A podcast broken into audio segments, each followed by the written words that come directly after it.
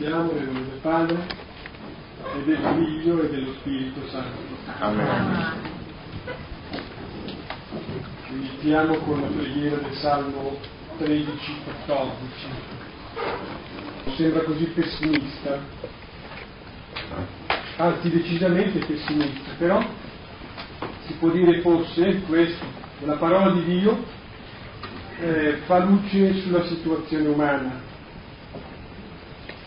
e allora vede che nessun uomo può salvarsi, però conclude contro quello che noi dedurremmo che allora tutti gli uomini possono essere salvati da Dio. Venga da Sion la salvezza di Israele.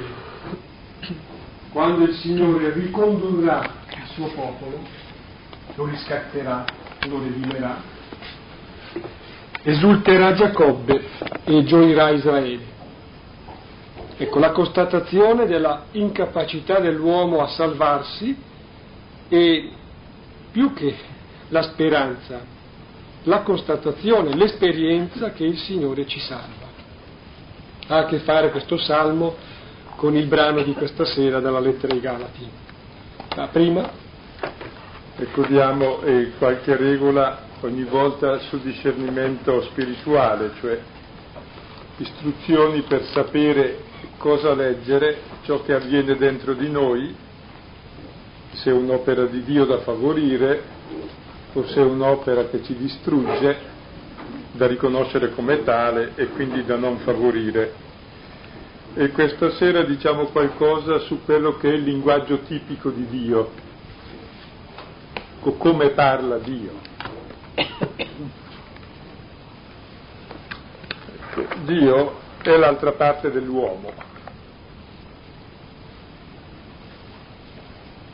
Per cui il suo modo di rapportarsi con l'uomo è percepito come l'altro che non ti lascia solo. Quindi il linguaggio tipico di Dio è la consolazione. Dio è l'Emanuele, colui che sta con noi. E il linguaggio tipico è di uno che è diverso da te, che è altro da te, ma sta con te. E essere consolati vuol dire questo, vuol dire non essere soli solitudine l'inferno è il male radicale dell'uomo, l'uomo è fatto per l'altro, il suo essere essere di, essere relazione. Ecco, c'è una relazione che ci fonda e ci fa essere ciò che siamo ed è la nostra relazione con Dio. E il linguaggio tipico di Dio è il suscitare, il farci vivere questa relazione, si chiama consolazione. Con questa consolazione, cioè questo non essere soli, è percepibile in modo molto preciso e molto netto. Anzi, noi in genere agiamo in base o a una consolazione o a una desolazione. Cosa comporta la consolazione? La consolazione è una presenza, ecco, non si intende per consolazione una cosa banale, cioè perché oggi ho dormito bene, ho mangiato bene, sto bene, il mio bioritmo è perfetto, e tutti i miei amici è tutto ok, allora no, questa non è consolazione, anche un animale è contento così. La nostra consolazione è non il fatto che sto bene, ma il fatto che non sono solo, anche nelle difficoltà, anche nelle lotte, anche nello spessore della realtà di contraddizione. Anzi, è proprio allora che vedo se è consolazione, perché se no potrei scambiare praticamente un mio star bene fisiologico con la consolazione, ma in fondo è tutt'altra cosa. Tant'è vero che la consolazione esiste anche nella tribolazione. È tipico quando Paolo nella seconda lettera di Corinto, il capitolo primo, parla della sovrabbondanza delle consolazioni nelle tribolazioni, in modo da poter consolare chiunque è in tribolazione. Quindi la consolazione non è il contrario della tribolazione, e della fatica, è il contrario della desolazione.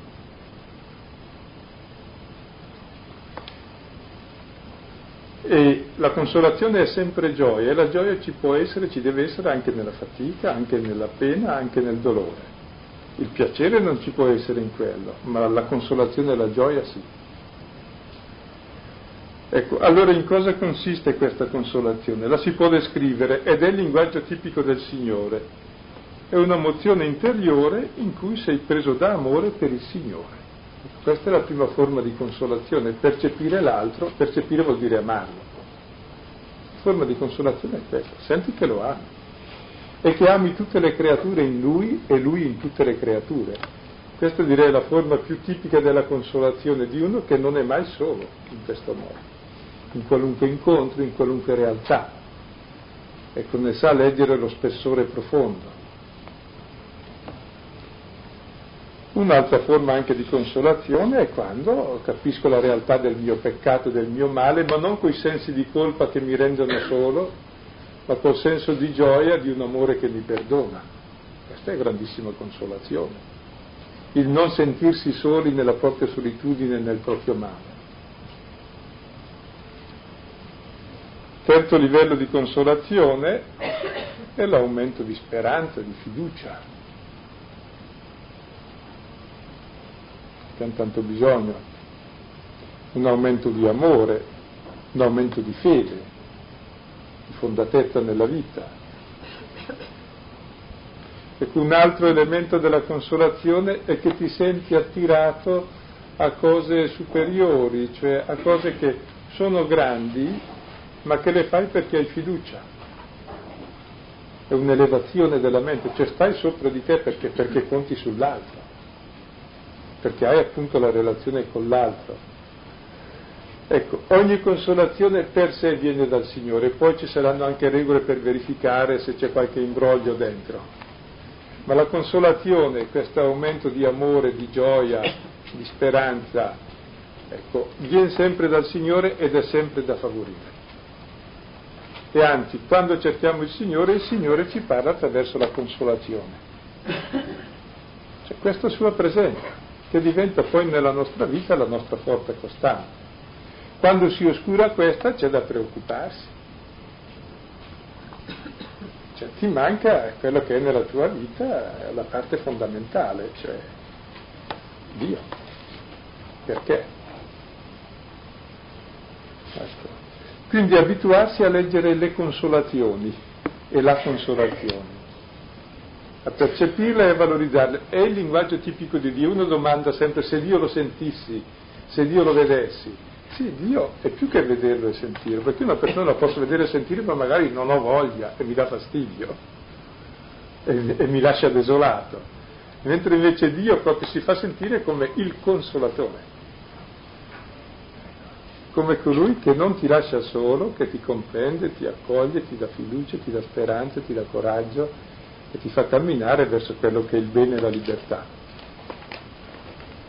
Ecco, allora abituatevi a registrare questo, ora e sempre.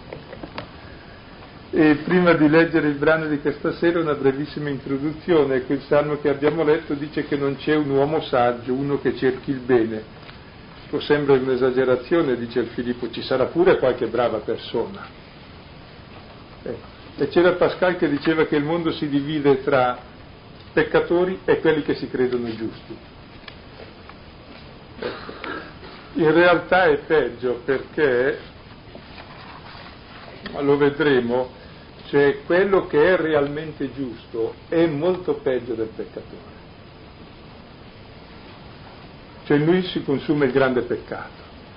E il problema di questo brano riguarda proprio qual è l'origine della salvezza, come tutta la prima parte della lettera ai Galati.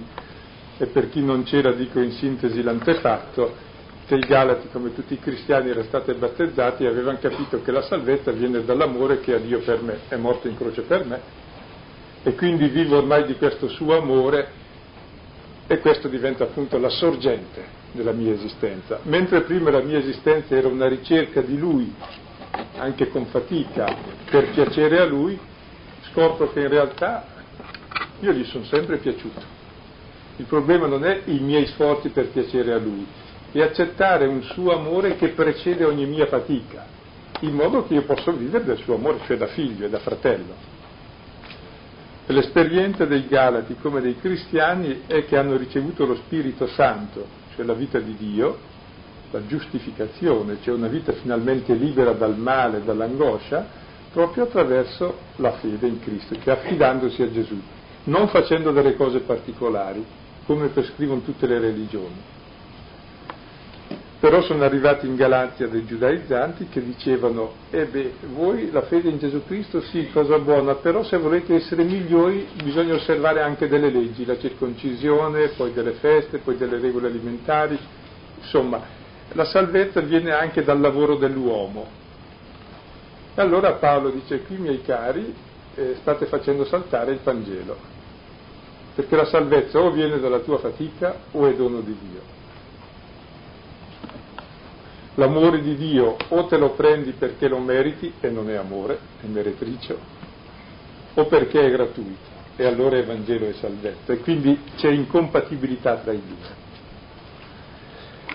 E poi dice per sgravarsi delle accuse per confermare questo che quando lui è andato a Gerusalemme non è andato per rendere conto agli apostoli del suo Vangelo libero dalla legge, ma per mostrare come aveva ragione e difendere la verità del Vangelo e poi quando si trovò ad Antiochia con Pietro, ecco, lui difese a viso aperto contro lo stesso Pietro che la salvezza non viene dalle opere della legge. E quindi a maggior ragione lo farà coi Galati. E questa sera concentreremo la nostra attenzione sul fatto da dove viene la giustificazione, cioè la nostra giustizia, e in cosa consiste, cioè nella vita nuova con Cristo. Quindi è un brano molto delicato e che cerchiamo, dopo averlo letto, di comprendere. Ecco. Riprendiamo dunque dalla lettera ai Galati, capitolo secondo, verset, dal versetto quindicesimo al versetto ventuno nella Bibbia di Gerusalemme l'ultimo tratto proprio, anche ben contrassegnato e contraddistinto. Noi giudei di nascita e non peccatori pagani, consapevoli tuttavia che l'uomo non è giustificato dalle opere della legge, bensì attraverso la fede in Cristo Gesù e non dalle opere della legge, poiché da opere di legge non sarà giustificato nessun uomo. Ma se noi che cerchiamo di essere giustificati in Cristo fossimo trovati anche noi peccatori, forse Cristo è un servitore del peccato? Non sia se quanto ho demolito di nuovo ricostruisco, mi dimostro un trasgressore. Io infatti, mediante la legge, morii per la legge, per vivere per Dio. Sono stato crocifisso con Cristo. Non sono più io vivo, ma Cristo vive in me. Ciò che ora vivo nella carne, lo vivo nella fede, quella nel Figlio di Dio che mi ha amato e ha dato se stesso per me. Non vanifico la grazia di Dio. Infatti, se la giustificazione è dalla legge, Cristo allora morì per niente. Il problema del brano è da che parte viene la giustificazione, ecco, se viene dalle opere della legge o dalla fede in Cristo. Ecco, per giustificazione si intende non la giustificazione perché non, non hai fatto il compito, su un puro documento giuridico che sei scusato, si intende l'essere giusto cioè l'essere vivo, perché l'ingiusto è morto, anche se vive, anzi è operatore di morte per sé e per gli altri, quindi è in gioco il concetto di vita. Perché cosa vivi? Da cosa ti viene la vita? Dal fatto che sei bravo e osservi le leggi o dal fatto che Cristo ti ha amato e ha dato se stesso per te? E questo è il bivio eh, che ci si presenta nel brano e c'è un'impostazione della vita che è sulle opere della legge, dice se uno vuole essere giustificato dalle opere della legge, Cristo è morto in vano, cioè non sei cristiano. cosa sono le opere della legge. Ecco, non è che Paolo abbia inteso male la legge, per opera della legge intende la volontà di Dio. Cioè se tu sei vivo e sei giusto perché credi di fare la volontà di Dio, ti sbagli. La legge è la volontà di Dio, non ti salva la legge.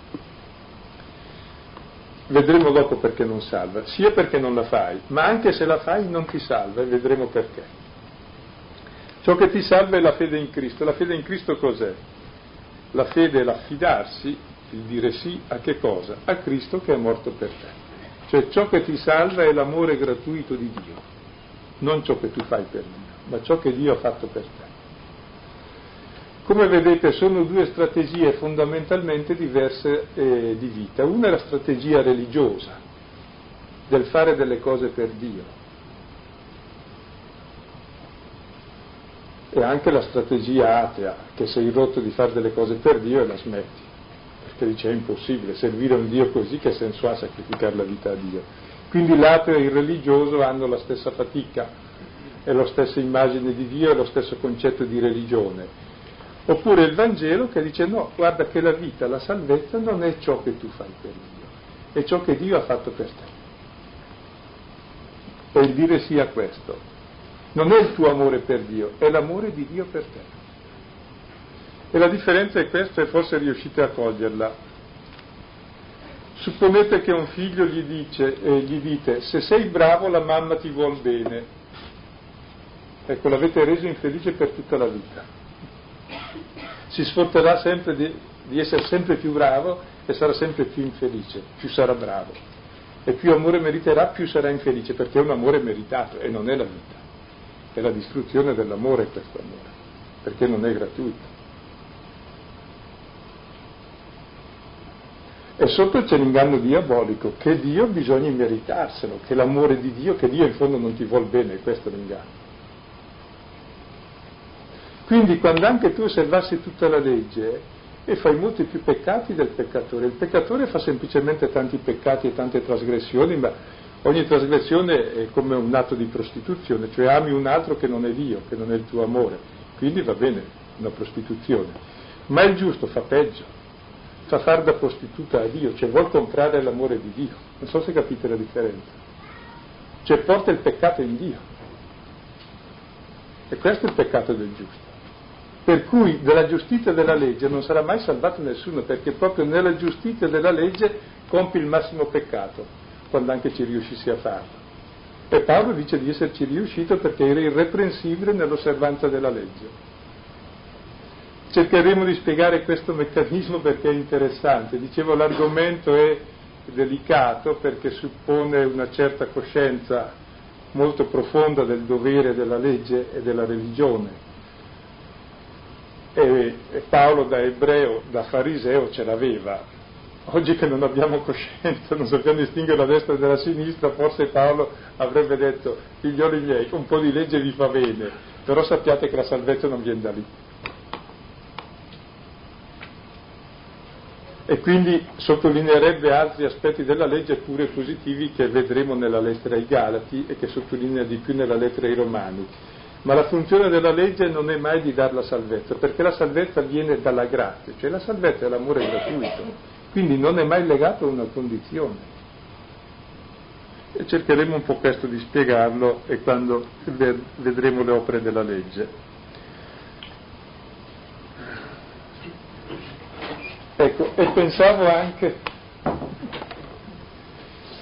e come oggi non ci salviamo più mediante le opere della legge, questo lo pretendevano le persone religiose, ma oggi la, le- la legge è anche spesso molto laica.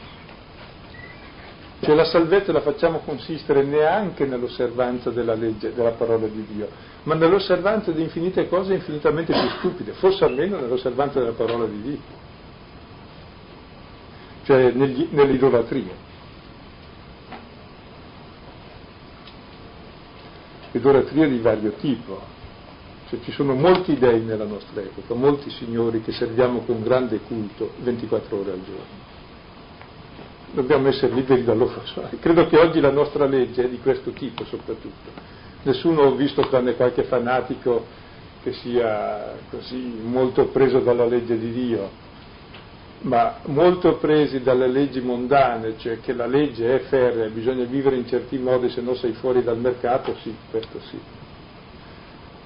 Eh, porto, per capire un pochino questa salvezza degli idoli, oggi mentre meditavo un pochino su questo testo, e mi era capitato sott'occhio una, il ricordo di un'immagine in cui c'era una statua di un idolo, in questo caso era Lenin perché l'anno scorso sono crollati questi idoli, e che c'era uno che gli calpestava la testa, sembrava l'Immacolata Vergine Maria col serpente, no?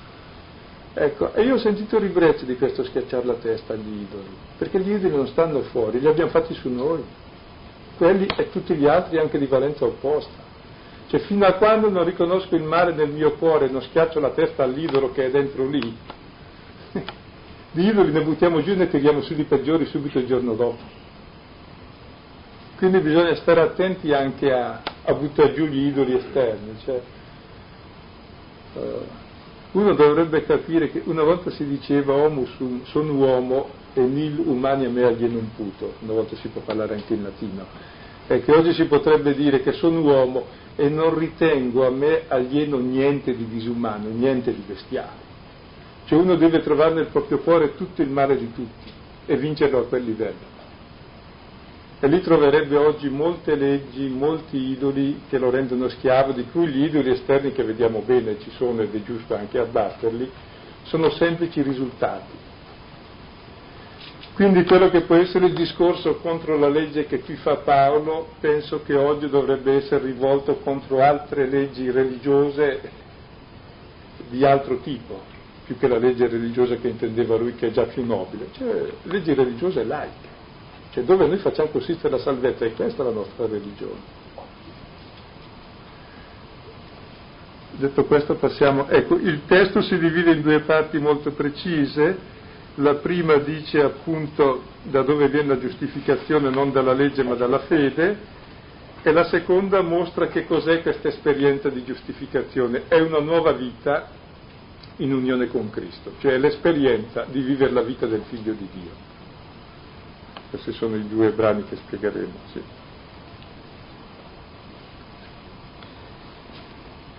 Leggiamo i due versetti 15 e 16 di seguito noi giudei di nascita e non peccatori pagani, consapevoli tuttavia che l'uomo non è giustificato dalle opere della legge, bensì attraverso la fede in Cristo Gesù e non dalle opere della legge, poiché da opere di legge non sarà giustificato nessun uomo. Ecco, Paolo parla di lui di Pietro di Barnaba che sono giudei. E dice noi che siamo giudei, ecco il giudeo sa di essere eletto, scelto, santo, fa parte del popolo di Dio. Ecco noi che sappiamo questo e sappiamo che non siamo come voi pagani, tuttavia sappiamo anche noi di essere come voi pagani, cioè peccatori né più né meno, è interessante che noi che la nostra osservanza della legge non siamo salvi, perché dice noi non veniamo giustificati dalle opere della legge, noi giudei, anche se le osserviamo. Allora vorrei che ci fermassimo un pochino sul concetto di legge. Lo dico qualcosa, so che può essere forse un po' sottile, ma eh, se riusciamo a capirlo ci è utile per sempre. Cioè perché Dio ci ha dato la legge? La legge non è la vita sarebbe come la strada e i paracari. Il paracaro ti segna che vai fuori strada. Tu non vai sui paracari in macchina, vai sulla strada, quello ti segna il limite. Quindi la legge non è la vita, ma è la custode della vita. Ti segna che se esci di lì sei fuori dalla vita, sei nella maledizione. Quindi la legge in sé è buona, serve per custodire la vita, ma non è la vita. Ecco, e la legge ti dice, guarda, se tu osservi la, se tu osservi la strada giusta, hai la benedizione, hai la vita, se tu trasgredisci, sei nella morte, c'hai la maledizione. Questo dice ogni legge. Quindi la legge è positiva. Cosa c'è di male? Il male consiste in questo, che noi siamo peccatori Se abbiamo il peccato nel nostro cuore, c'è il desiderio di trasgressione. E questo è il peccato. Per cui la legge cosa fa? Mi suggerisce dove trasgredire. È il gusto del proibito. Per cui attraverso la legge io attuo la mia concupiscenza, i miei desideri negativi e so finalmente come agire negativamente. Quindi la legge che sarebbe buona diventa occasione di trasgressione di peccato. Se no non saprei come attuare i peccati. Quindi la prima funzione della legge, stranamente data il peccato, è che finalmente il peccato, l'egoismo che è in me, trova il modo di concretarsi nelle trasgressioni concrete. Se no non sarebbe neanche, non saprebbe, ci vorrebbe troppa fantasia se ognuno dovesse inventare. E gli ebrei ne avevano molti di leggi, per cui c'era possibilità di trasgressione un po' più ampia. Noi sul decalogo riusciamo, siamo più monotoni.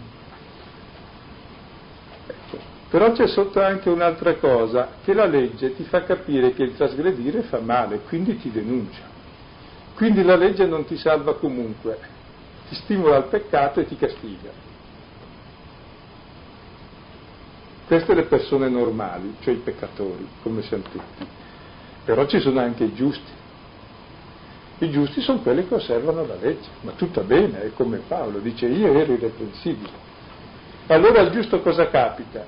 Al giusto capita che proprio il suo peccato, il suo egoismo, che è l'affermazione del suo io, si attua proprio attraverso l'osservanza della legge. Cioè io, osservando la legge, faccio il massimo peccato, cioè mi difendo da Dio, merito l'amore di Dio, mi giustifico davanti a Lui, cioè mi separo da Lui. Cioè il peggior peccato è questo del giusto, che diventa autonomo da Dio, quindi autonomo dalla vita, cioè entra nella morte diventa la scimmia di Dio il giusto. E attua il massimo peccato pensando di esserne giusto. Perché? Perché il peccato c'è e si manifesta o nelle trasgressioni o nell'osservanza, ma si manifesta comunque. Nelle trasgressioni è più banale, è più semplice, perché le trasgressioni anche le avverti come tali e ti infliggono la colpa mentre invece quando sei giusto vai nell'orgoglio, nella presunzione, diventi l'uomo religioso perfetto, che è il peggio che ci possa essere, cioè il separato, il diviso dagli altri, quindi quello che trasgredisce il comandamento fondamentale che è l'amore del prossimo, l'unione con tutti, e quello che trasgredisce il comando fondamentale che è quello di amare Dio perché Dio ti ama e qui invece non è che tu accetti il suo amore, lo compri con la tua bravura, lo conquisti. Tu non hai bisogno dell'amore gratuito di Dio, della grazia e della misericordia. Tu sei bravo, quindi non ne hai bisogno. Sei come Giona, che si arrabbia con Dio perché è misericordioso. Sei come il fratello maggiore che non vuole andare a pasto col minore perché dice io sono giusto, non vado con lui che è peccatore. E proprio così fa il duplice peccato di non capire che Dio è padre, perché se tu capissi che Dio ti ama come padre gratuitamente, accetteresti anche l'altro che è amato gratuitamente come te che fai il giusto, quindi la differenza è nessuna. Quindi non ami Dio e non ami il fratello con la tua giustizia. Quindi, obbedendo a tutti i precetti, trasgredisci l'anima della legge che è l'amore di Dio e del prossimo. Ecco, questa direi che è la funzione della legge di Paolo che lui ha sperimentato in modo fortissimo nella sua vita. Noi non la sperimentiamo perché per noi la legge probabilmente non esiste, ecco, e allora probabilmente bisogna vedere mm, qual è oggi la funzione che ha avuto la legge per Paolo, cioè quella che ti fa vedere i tuoi peccati e te ne fa prendere coscienza. Così ragionando un po' insieme ci pareva che quella che poteva essere la funzione della legge per Israele, per Paolo, ecco, lo stesso Paolo la indica nella lettera ai Romani quando parla ai Romani, dice anche voi siete peccatori come i giudei, perché i giudei avevano la legge e hanno peccato, voi non osservate più la vostra natura. Ecco, e quindi anche voi siete contro la legge, che implicitamente conoscete. Quindi c'è un peccato contro la legge che, eh, anche la legge che non conosci, che è il peccato contro l'uomo, che vedi che, vedi che demolisce l'uomo. penso che il risultato fondamentale della mancanza di leggi oggi sia l'angoscia, cioè l'uomo che non ha più un nocciolo non consiste più.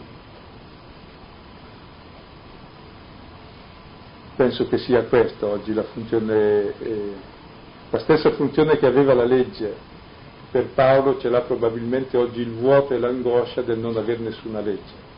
Cioè vuol dire che insomma hai bisogno del Salvatore.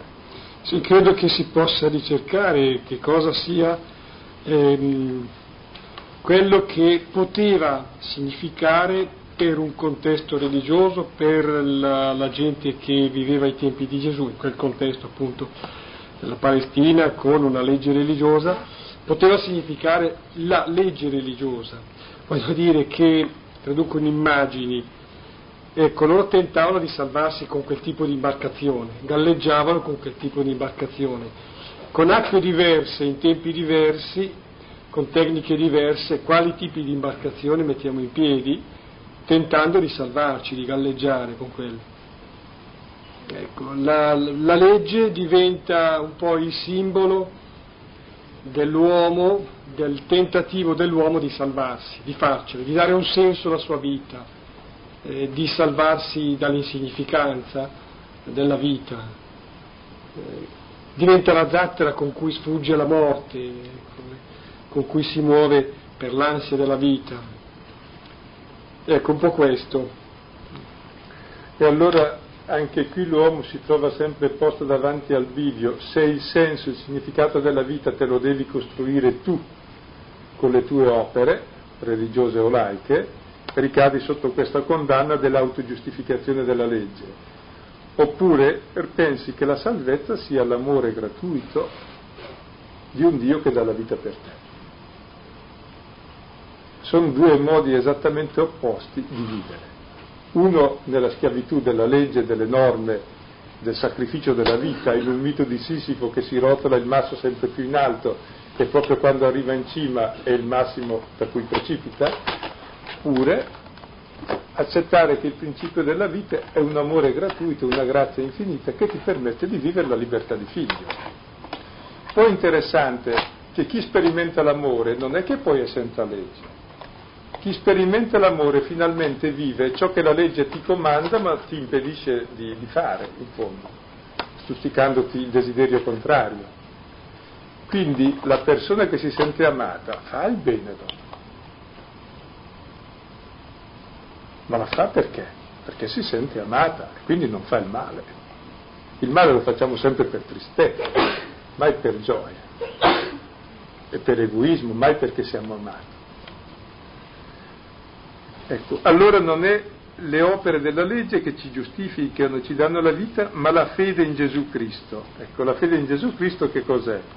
È il fondare la propria vita, questa è la fede, cioè affidarsi, appoggiare su che cosa? Su Gesù Cristo crocifisso, cioè su questo amore senza condizioni per me. Ecco, questo lo lasciamo perché sarà l'oggetto del brano successivo e anche viene fuori anche dopo. Versetto 17. Ma se noi che cerchiamo di essere giustificati in Cristo fossimo trovati anche noi peccatori, Forse Cristo è un servitore del peccato? Non sia. Una frase un po' difficile che cerco di spiegare molto semplicemente. Ecco, se noi che cerchiamo di essere giustificati in Cristo, cioè attraverso la fede in Lui, avessimo ancora il peccato, cioè non fossimo liberi dal male, allora Cristo non ci servirebbe a niente, anche Lui servirebbe al peccato. Ma dice non sia mai, noi abbiamo sperimentato che con la fede in Cristo siamo liberi dal peccato, dall'egoismo e dalla morte. Quindi Paolo qui non fa un argomento teorico, ma si riferisce all'esperienza pratica, che c'è l'abbandonare la mia vita a Cristo mi ha liberato dal male. Questo è il fatto fondamentale della fede. Mi ha liberato dall'egoismo. Non devo più pensare a me, perché c'è uno che pensa a me. Quindi posso anch'io pensare a lui e agli altri. Posso finalmente amare. Questa è l'esperienza primordiale che poi descriverà meglio della fede cristiana. E quindi chi fa un ragionamento per assurdo ecco, e che se noi che cerchiamo la giustificazione in Cristo fossimo peccatori, allora Cristo servirebbe a niente.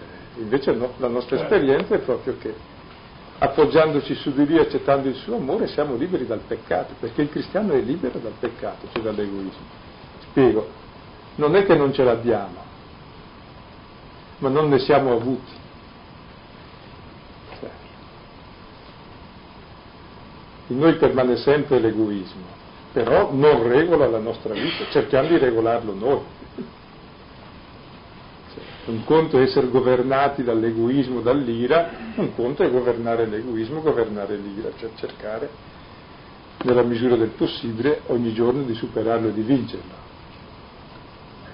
E il senso della nostra vita è questa progressiva crescita dell'amore e scomparsa dell'egoismo, che rimane ma è diverso, intuite, no?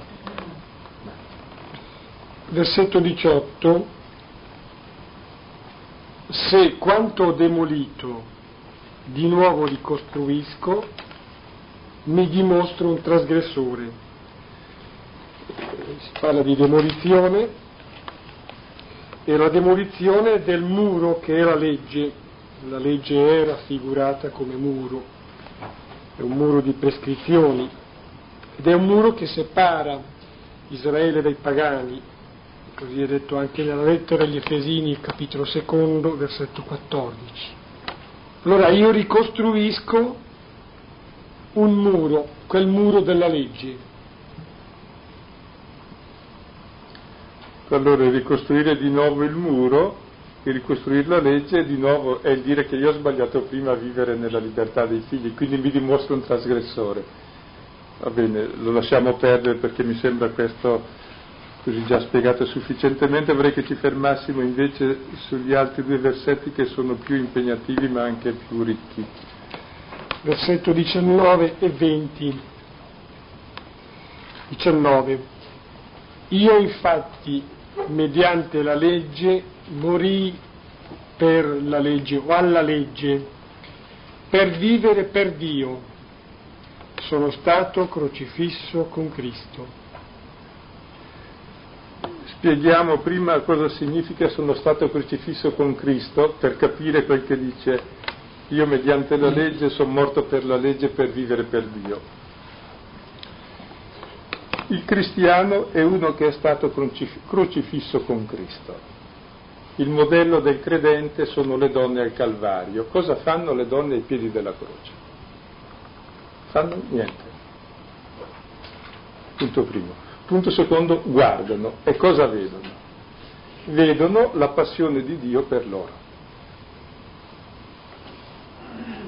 Lasciano entrare attraverso gli occhi questo amore infinito di Dio per loro, di un Dio che si è messo nella loro condizione di peccatore, di trasgressore, di maledetto e muore da peccatore, da trasgressore da maledetto per non lasciarci solo in nessuna trasgressione, in nessuna maledizione, in nessun abbandono di Dio. Quindi uno ai piedi della croce sperimenta l'amore infinito di Dio per lui. E allora cosa fa? Sta lì a guardare e guardando risponde a questo amore, cioè lo accoglie e risponde. E quindi muore anche lui con l'altro, cioè è preso dalla stessa compassione, ha lo stesso sentimento di Dio e di Cristo. È una vera morte mistica il vedere morire uno che muore per te. Cioè, ti senti morire con lui e per lui. E quindi è tutto il problema dell'evangelizzazione che è già stata fatta, per questo diciamo che è bene aver letto bene il Vangelo e averlo seguito prima di leggere la lettera ai Galati, è proprio questa esperienza profonda dell'amore grande di un Dio crocifisso per te che ti prende. E finalmente capisci che la tua vita è quella lì, è questo amore infinito, e allora hai la, tua, hai la stessa compassione per lui che lui ha avuto per te. Impari ad amare, con un amore più grande della vita e della morte. E difatti tutti i Vangeli terminano nella contemplazione del crocifisso, che è la contemplazione di Dio. È lì che finalmente sai chi è Dio, conosci la sua passione per te, e lì capisci che sei tu, uno amato infinitamente, allora cambi vita, non fuggi più da lui, non è più problema di legge, il problema è di amare come sei amato, Il problema è che sei figlio amato infinitamente, quindi hai una dignità che non conoscevi. Allora ti senti veramente morire all'uomo vecchio, cioè muore l'uomo della legge, l'uomo della trasgressione, l'uomo del peccato. Perché insomma, se capisci che uno ti vuole bene non hai più gusto a torturarlo, se non altro questo. E allora Paolo può dire, io mediante la legge sono morto per la legge, cioè mediante la legge che mi fa fare i peccati, e il frutto del peccato è la morte in croce di Cristo, io sono morto per la legge perché ho visto il crocifisso che ha portato su di sé tutto il mio male, la mia maledizione. E allora anch'io sono morto con lui e vivo per Dio come lui, cioè nella libertà nuova. Ed è quella vita che descrive subito dopo e con altre forme che cerchiamo di comprendere, che direi è il centro della vita cristiana, che sarebbe la giustificazione. E quella giustificazione non è, dicevo, una firma dicendo è giustificato dal male che ha fatto, ma è un essere giusto, cioè un essere come Dio, cioè l'avere una vita nuova. Questa è la giustificazione. E la vita nuova vuol dire la nuova identità che assumi fondandola su questo amore che hai davanti. E davvero per esprimere questa vita nuova il linguaggio umano non ci riesce, cioè ricorre a delle immagini diverse e vediamo un pochino qui a quelle immagini ricorre, è sempre comunque immagini di vita. Ecco, la leggiamo e poi cerchiamo un po' eh, di capirle. Ecco si riproduce, cioè si esprime in termini eh, altamente positivi. Eh, la giustificazione è un vivere, non è un essere esente da, da peccati e da conseguenze eh, mortali o malefiche, è un essere vivi. Versetto ventesimo, non sono più io vivo, ma Cristo vive in me. Ciò che ora vivo nella carne lo vivo nella fede, quella nel Figlio di Dio che mi ha amato e ha dato se stesso per me. Per capire questo versetto bisogna ricorrere al linguaggio più tipico della fede che è il linguaggio dell'amore. Ecco, vediamo i vari tipi di linguaggio dell'amore, cioè è il superamento dell'egoismo. E il primo linguaggio dell'amore l'avete, non so, nel Cantico dei Cantici 1.6 dove dice eh, eh, il mio amato è per me e io per lui, è l'essere l'un per l'altro, no. l'essere per. Ecco, non è detto qui, ma è il primo livello ed è importante, cioè il tuo essere è per, mentre prima era per sé, cioè nell'egoismo ora è per l'altro. C'è una forma ancora più profonda eh, dell'amore che è la compagnia, è l'essere con, l'essere con Cristo, è la, la consolazione, la presenza. Quindi è, ancora, è qualcosa di più che l'essere per. L'essere per sta in te che è per l'altro, l'essere con è l'insieme dei due, è l'esperienza profonda dell'Emmanuele, cioè della presenza, della consolazione, della compagnia. Ma c'è qualcosa di più ancora, cioè, in Giovanni 10 si parla dimorate in me, voi in me, io in voi, cioè la reciproca immanenza dell'uno nell'altro, l'essere l'uno nell'altro.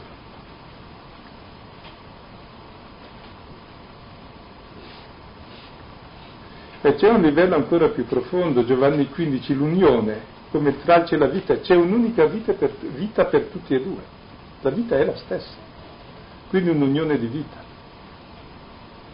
Ed è quello che esprime qui, non sono più io che vivo, lui che vive in me, abbiamo la stessa vita. C'è questa reciproca immanenza e questa vita comune. E poi c'è il livello eh, più grosso che viene espresso molto frequentemente nella lettera ai Galati e non qui, altrove dove lo si esprime nel modo che sembra il più semplice ma ritengo il più profondo. Io sono di Cristo, cioè l'essere di. Essere di vuol dire che il tuo essere è essere di. Non sei tuo, sei dell'altro. Il tuo esistere è dell'altro. Ed è la forma più alta dell'amore che l'essere è l'essere dell'altro. Ecco, direi in queste forme entusiaste Paolo esprime quella che è l'esperienza profonda del cristianesimo, che c'è il tuo essere è l'essere di Dio come l'essere di Dio è l'essere tuo. E i due, pur nella distinzione, sia un'unica realtà. Ed è questa la giustificazione, c'è la vita nuova. E dicevo è un linguaggio entusiasta, la parola entusiasta vuol dire indivinizzato, cioè invasato da Dio. No? Ed è reale, proprio in questo caso non si può usare che un linguaggio entusiasta, cioè l'uomo realmente è divinizzato da questa esperienza. Allora capite perché il battesimo si dice essere battezzati in Cristo, cioè immersi dentro di Lui, nel suo spirito, lo spirito è la vita, è l'amore che il padre ha per il figlio, il figlio per il padre, tu vivi questa stessa vita. Per cui dice, ecco, è lui che vive in me, anzi non solo vive in me, ma ciò che io vivo non sono io, ma è lui. È interessante, rimane ancora l'io e lui, ma la vita è unica. Ecco, e questa è l'esperienza profonda del cristianesimo, questa esperienza mistica che nasce dalla contemplazione del crocifisso, dal capire chi è Dio per te e chi sei tu per lui. E allora spiega a Paolo che questa vita ormai che vivo nella carne, perché ancora io vivo, la vivo nella fede che è abbandonato al figlio di Dio che si è abbandonato a me. Quindi in un abbandono totale a lui dell'unico dono di abbandono. Cioè rispondo al suo amore. Vivo il suo stesso amore per me, che lui è vissuto per me, che mi ha dato lo spirito, la vita per me, è la stessa mia vita che vivo per lui. vedete come siamo lontani dalla concezione della fede come affermazioni teoriche. E questa è l'esperienza alla quale si rifà Paolo e questa è l'esperienza fondamentale del mio essere credente. Questa esperienza di essere per, questa esperienza di compagnia. Essere in, essere di. Tra l'altro notavo anche una cosa, questo che stava dicendo Silvano, cioè il fatto che sia un'esperienza mistica e è giusto anche pensare che l'esperienza mistica, l'esperienza mistica sia, come dire, il finale del percorso dell'esperienza di fede. Però si può dire anche giustamente che ciò che si può acquisire è regalato, è donato, più corretto dire così, infine è anche ciò che origina. Cioè l'esperienza di fede nasce da un'esperienza mistica. e non è frutto certamente di una ricerca scetica. Questo credo che possa avere anche qualche attinenza col discorso della lettera ai Galati. Eh, lo sforzo di questi Galati, su istigazione dei giudaizzanti, è quello di intraprendere una, una, una specie di scalata, di, di, percorso ascetico per raggiungere chi? Eh, si tratta solo di dare spazio al Signore, Forse il succo della mistica è questo, di lasciare spazio, dare spazio al Signore, di allargare la mente e soprattutto il cuore perché il Signore ci invada, in modo che sia Lui a vivere in noi, che è poi il modo migliore per realizzare anche la nostra stessa esistenza.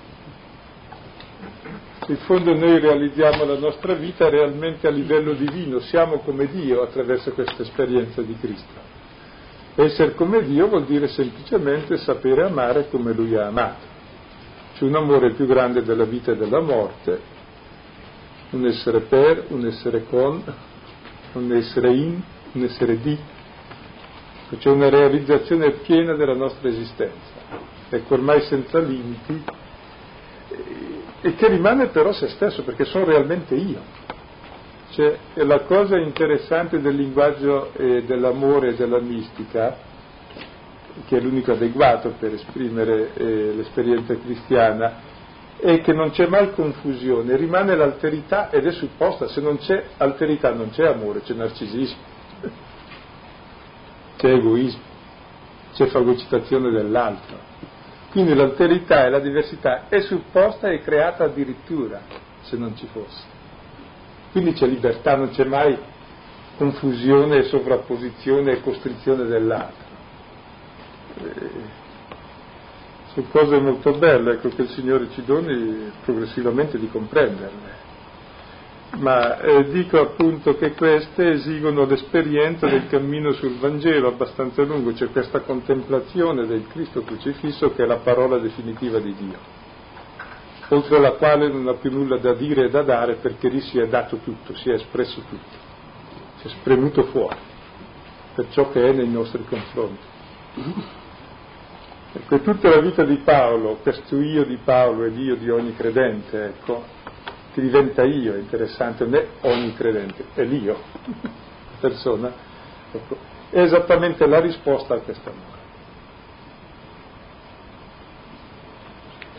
L'ultimo versetto, conclusione del capitolo secondo, dice non vanifico la grazia di Dio.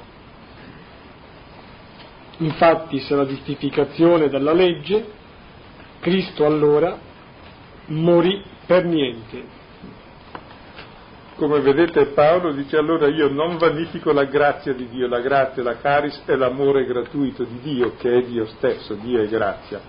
Io non la svuoto, la vivo in pienezza. La mia vita è proprio la rivelazione e la risposta, e prima ancora l'accoglienza, di questa grazia. In termini forse così di cronologia o di storia rispetto a questi Galati che rischiavano di rendere vana la grazia di Dio, Paolo dice io utilizzo questa grazia, cioè utilizzo l'amore che il Signore eh, riversa su di me, lo accolgo. Eh, invece non lo accoglie chi in qualche modo si difende rispetto all'amore e cerca di conquistarlo. In questo senso non vanifico, non rendo vana la grazia, l'amore di Dio.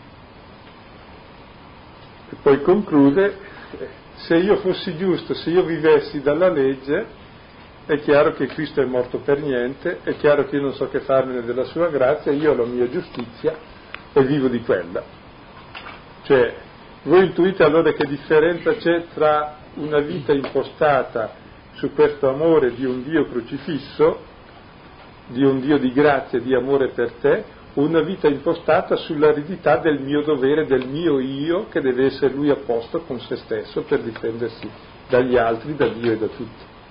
Cioè, è la differenza tra una vita costruita nella solitudine, nell'inferno, e la vita costruita nella relazione e nella pienezza di vita come risposta addirittura che ti identifica all'amore stesso di Dio e ti rende uguale a Lui. Penso allora che questo brano, così mm, se siamo riusciti a intuire qualcosa, ci fa vedere le due strategie fondamentali della vita, quella dell'uomo religioso, che la basa sulle opere della legge, e per religioso oggi intendo anche il laico, che è molto più religioso, ci vuole molta più fede per vivere degli idoli che di Dio. Però non cambia nulla, ed è il credente che invece ha questa esperienza esplosiva che fa saltare ogni forma religiosa davvero e ogni forma atea perché è l'esperienza di Dio di questo amore, del crocifisso. Ecco, e che ricchezza di vita umana comporta questo? Libera finalmente tutte le tue potenzialità di uomo a livello divino, ecco, a immagine e somiglianza di Dio, infatti sei fatto così.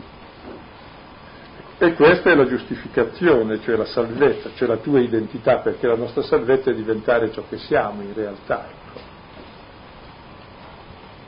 Possiamo magari rileggere il brano e poi ah, prima dico allora dei punti su cui sostare durante questa settimana, dei testi. Ecco, se uno vuole comprendere il senso che siamo tutti peccatori, oltre il Salmo 14, i primi tre capitoli della lettera ai Romani, Paolo li scrive apposta per fare capire come sia chi ha la legge, i religiosi, sia chi non ce l'ha, siamo tutti peccatori allo stesso modo, in un modo o in un altro. Dopo eh, per comprendere eh, sono stato crocifisso con Cristo, ecco, eh, i Vangeli dicono pochissimo, però tutti i Vangeli terminano con la contemplazione del crocifisso. Vedete eh, per esempio Giovanni 19, 31, 37, con le donne, il discepolo che amava i piedi della croce, che alla fine guardano il trafitto. E lì c'è sotto tutta una scena interessante che richiama Adamo e Eva cioè Eva la sposa è tratta, nasce dal costato trafitto di Adamo, cioè nasce da questo amore, finalmente uno capisce chi è lo sposo e allora nasce come sposa. Così se guardate Marco 15, 40 seguenti, parla delle donne ai piedi della croce che seguivano, servivano, erano con lui. Sono le qualifiche del discepolo, seguire, servire che vuol dire amare, essere con. Se guardate anche il finale di Luca 23, 47 e 49, si parla della teoria, cioè la croce è la teoria, la contemplazione di Dio, dove tutti i popoli si battono il petto, cioè si convertono, perché lì vediamo un Dio totalmente diverso. Ecco, ed è proprio quello che dice il Cantico dei Cantici, dice eh, della sposa, che sotto il melo ti ho svegliata cioè sotto l'albero della croce si sveglia finalmente l'uomo alla propria identità. E qual è l'identità dell'uomo? Che è l'altra parte di Dio. Tant'è vero che ha dato se stesso per noi. Dopo, per capire il peccato dei peccatori, avete fatto la volta scorsa eh, Luca 7, 36, 51, dove c'è la peccatrice che è una prostituta. Quindi i nostri peccati sono semplici prostituzioni, cioè un non amare ciò che dobbiamo amare. Il peccato del giusto invece l'avete nell'altro, nel giusto, che non ama e vuol comprare l'amore di Dio con la propria giustizia e riduce Dio a prostituta. Questo è il peccato del giusto. Oppure leggete Luca 15 che ci parla del fratello maggiore che non vuole entrare nel banchetto della misericordia, cioè nel banchetto dell'amore gratuito che è la vita. Perché? Perché io sono giusto.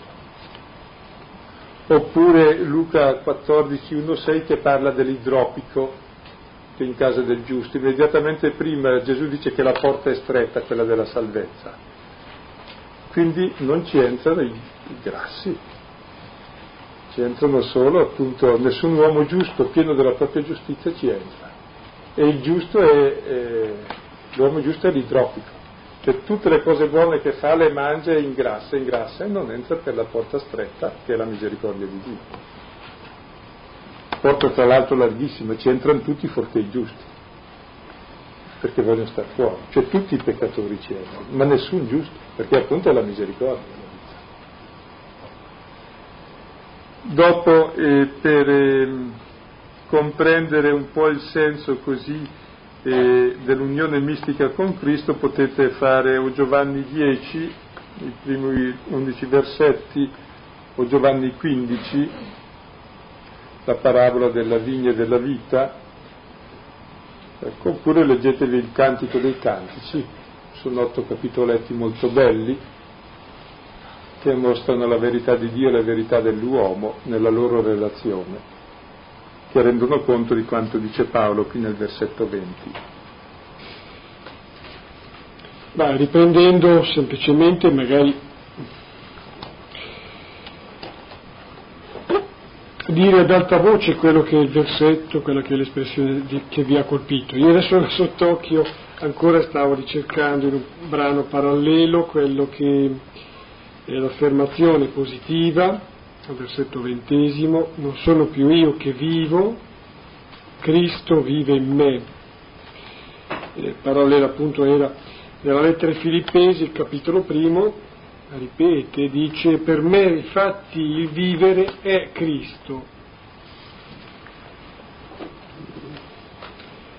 Quelle espressioni di, di Paolo cioè quelle espressioni che prima Silvano elencava come eh, i passaggi, i gradini, per cui si arriva alla, all'appartenenza, quasi alla identificazione. Il vivere è Cristo. In radice questo lo si, lo si intuisce anche, dopo magari lo si sperimenta un po', gradualmente, lo si vorrebbe sperimentare con maggiore profondità, con maggior vivacità. Quindi allora ci sono i due temi fondamentali, no? E vedere un po' che esperienza abbiamo noi di una vita nella legge Ecco, credo sia importante comprendere cosa significa una vita nella legge o senza legge, comunque nella schiavitù, è una vita nella grazia, cioè nell'amore e nella gratuità e in queste, diciamo, esperienze che Paolo riporta di libertà cristiana, ecco, di vita in Cristo. Un po' sono questi due poli e cerchiamo un pochino di comunicare le nostre esperienze. Eh, sembrerò quasi blasfemo, però mi viene in mente una, una, una scena alla Budiale di uno che va in chiesa e che lo sente, lo sente, lo sente, però vorrebbe quasi avere, non lo so, un, l'elettrocardiogramma che esce con qualcosa che mi dice guarda che era proprio quello vero.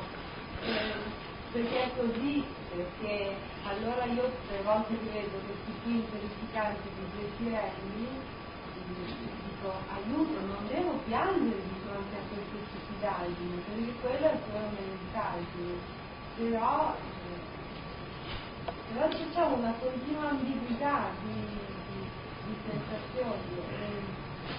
E, visto che non è un linguaggio logico, perché detto voi eh, la legge recepita dal cervello non è la legge compresa dal cuore, il cuore è bello, non si riesce bene.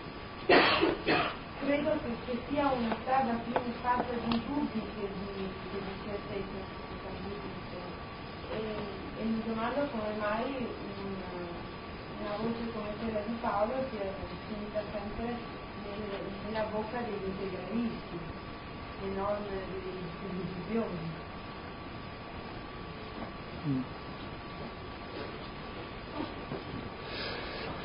Credo il problema così di questa esperienza eh, di Dio che è graduale eh, è davvero fondamentale. Noi vorremmo avere la certezza con l'elettrocardiogramma che ciò che abbiamo sentito le vibrazioni giuste c'è l'imprimato, quindi siamo a posto. Ecco, in realtà è qualcosa di molto semplice e molto profondo, dove non c'è nessuna verifica esterna se non il fatto che la tua vita effettivamente cambia. E mentre prima era impostata sulla legge, è una forma della legge anche la necessità dell'elettrocardiogramma che dà la verifica, no? Perché non mi fido, è una testimonianza interna e non fanatica che realmente ti fidi, ti abbandoni, ti trovi a tuo agio, cioè sperimenti che c'è un amore a cui ti abbandoni. E sono le due diversi, diverse strategie di vita, tra quella che vuole la sicurezza, o perché osservo la legge, o perché ho il certificato che l'elettrocardiogramma è perfetto ma è ancora uguale, oppure semplicemente che credo a questo amore, mi affido e questa è un'esperienza interiore molto semplice e molto primordiale e molto leggera anche, perché è contrastata dai dubbi, dalle paure, dalle incertezze. E se tu noti, per questo appunto bisogna leggere il Vangelo prima delle lettere, tutto il Vangelo è un entrare della parola in tutte le nostre ferite, in tutti i nostri dubbi, in tutte le nostre incertezze, fino al dubbio, alla ferita ultima che è la morte in croce da maledetto, più di così, ed abbandonato da Dio. Ecco, allora nasce non più l'integralismo, ma una forma di fiducia che è passata in tutte le sfiducie dell'uomo. E, e allora è, è, serena, è consolata senza essere fanatica e senza ignorare ogni tribolazione dell'uomo. Ecco. Non so se è un pochino reso perché invece prese le affermazioni per conto loro così entusiastiche senza tutta l'esperienza progressiva eh, che porta, allora sì si può usare addirittura di nuovo come una forma di legge, cioè voglio essere sicuro che è così.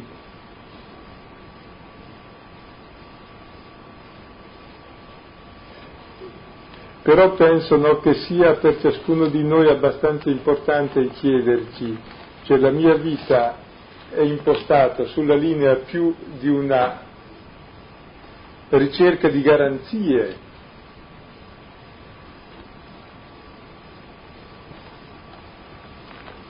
di garanzie che do io a Dio mediante l'osservanza della legge perché sono brava, o da garanzie che deve dare Dio a me dandomi dei belli, stuzzicandomi il cuore, facendomi vibrare. Ecco, È una vita su questa linea della legge che vuole delle prove date o ricevute oppure è sulla linea della fiducia e della libertà dell'uomo adulto? Ecco, non so se vi spiego. È difficile, però riusciamo a distinguere.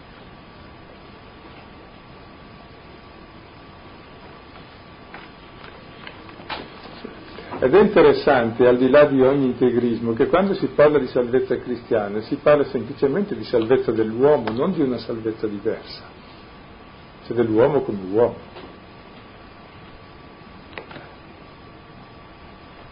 Non è dell'uomo particolare, dell'uomo religioso, è dell'uomo con il suo spessore di dubbi, di perplessità, di male, di angoscia, di solitudine e di desiderio del contrario.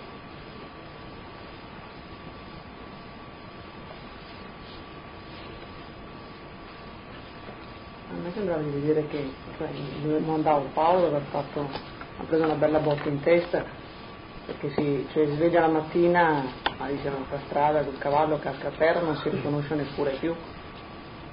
Tanto è vero che diventa cieco, come dire, proprio non ci vede. E poi c'è dentro questo stupore incredibile quando dice non sono io che vivo in me, Beh, perde perfino la percezione eh, più intima di sé. Pur con tutta la boia che gli resta addosso perché ne ha abbastanza da mettersi davanti a Pietro e dire guarda che ti sbagli. Cioè abbastanza... Sembra una, veramente un'esperienza così molto radicale e, e pur con in certa misura come se ci restassero dentro i suoi dubbi perché se uno dice non sono io che vivo perché Cristo che vive in me sarà anche un'esperienza molto forte di unione mistica, ma c'è anche, non so questo, non credo di saper esprimere. Forse eh, sotto la lettura che stai facendo c'è sotto la nostra paura tipica egoistica che se non sono più io che vivo sono perduto, no, finalmente sono guadagnato. Quindi per Paolo non è un'ambiguità questa, ma è realmente un'esperienza pacificante cioè, che l'io vive finalmente dell'altro ed è l'essere te per Paolo non è una, un'esperienza di divisione interna ma finalmente di unificazione, cioè non sei più diviso, il tuo io raggiunge la sua verità. Ecco, quindi. Poi circa l'esperienza di Paolo, in lui è stata repentina e molto illuminante, però è l'esperienza fondamentale di ogni cristiano, di avere lo Spirito Santo ed è la vita di Dio.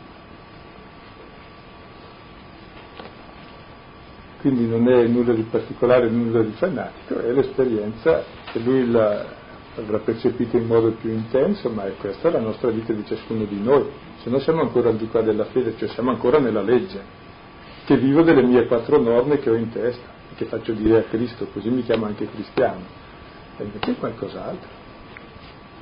È che realmente la mia vita si fonda sul suo amore per me e è una risposta a questo amore, ecco, detto in altre parole. Quindi è una vita nella libertà e, e nella relazione, mentre prima era nella solitudine e nella schiavitù. Quindi è un'esperienza molto liberante. Ecco. E direi, al di là della formulazione, eh, è esperienza primordiale della nostra vita cristiana, se no non sono cristiano, se non ho capito questo amore e non rispondo a questo amore, il cristianesimo è un teorema, un teorema dall'altro poi non so che farne oltretutto. Mentre invece di uno che mi ama più di se stesso e dà la vita per me e risorge e dice di essere Dio, questo mi interessa assai e dà senso alla mia vita. Ecco. Mi sembra proprio questa lettera ai Galati ci aiuta un po' a riprendere in mano le nostre esperienze originarie di fede che forse rischiano di andare perse e inascoltate pur ci sono, ecco, perché se siamo credenti è per questo, non per altro.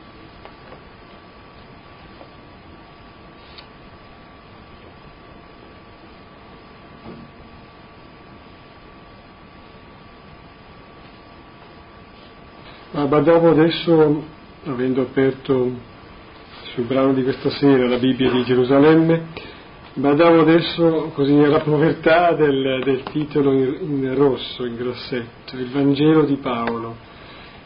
Sì, credo che Paolo si rivolterebbe e scriverebbe magari una lettera anche ai leoniani, no? oltre che ai Galati, dicendo come il Vangelo di Paolo. Questo è il Vangelo, è il Vangelo tu senza, senza queste specificazioni. Ecco, allora, no, il capitolo secondo della lettera ai Galati si chiude dicendo ancora, portando ancora l'attenzione su Gesù Cristo.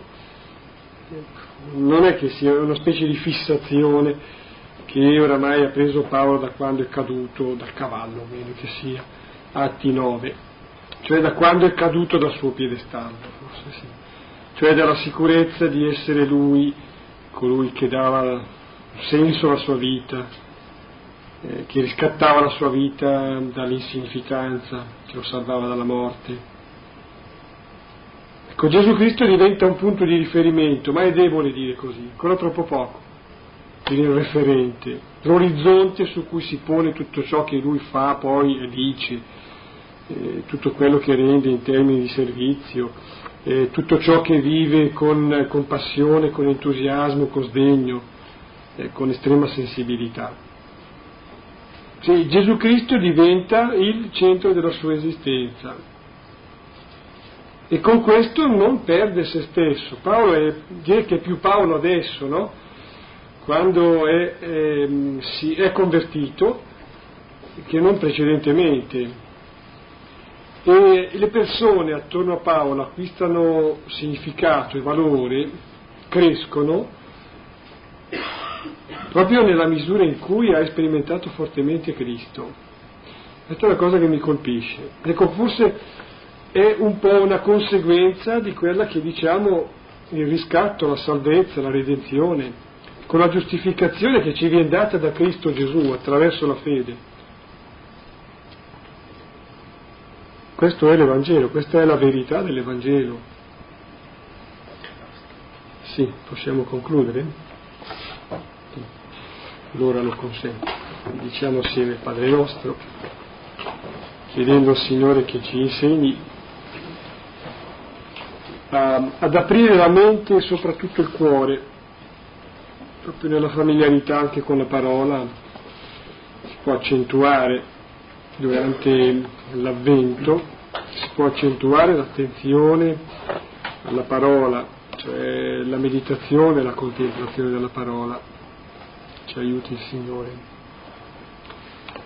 Padre nostro, che sei in cielo, sia santificato il tuo nome, venga il tuo regno, sia fatta la tua volontà, come in cielo così in terra. Dacci oggi il nostro pane quotidiano e metti in noi i nostri debiti, come noi rimettiamo i nostri debitori e non ci indurre in tentazione, ma liberaci dal male. Nel nome del Padre, del Figlio e dello Spirito Santo. Amen. Arrivederci, buonanotte. Grazie.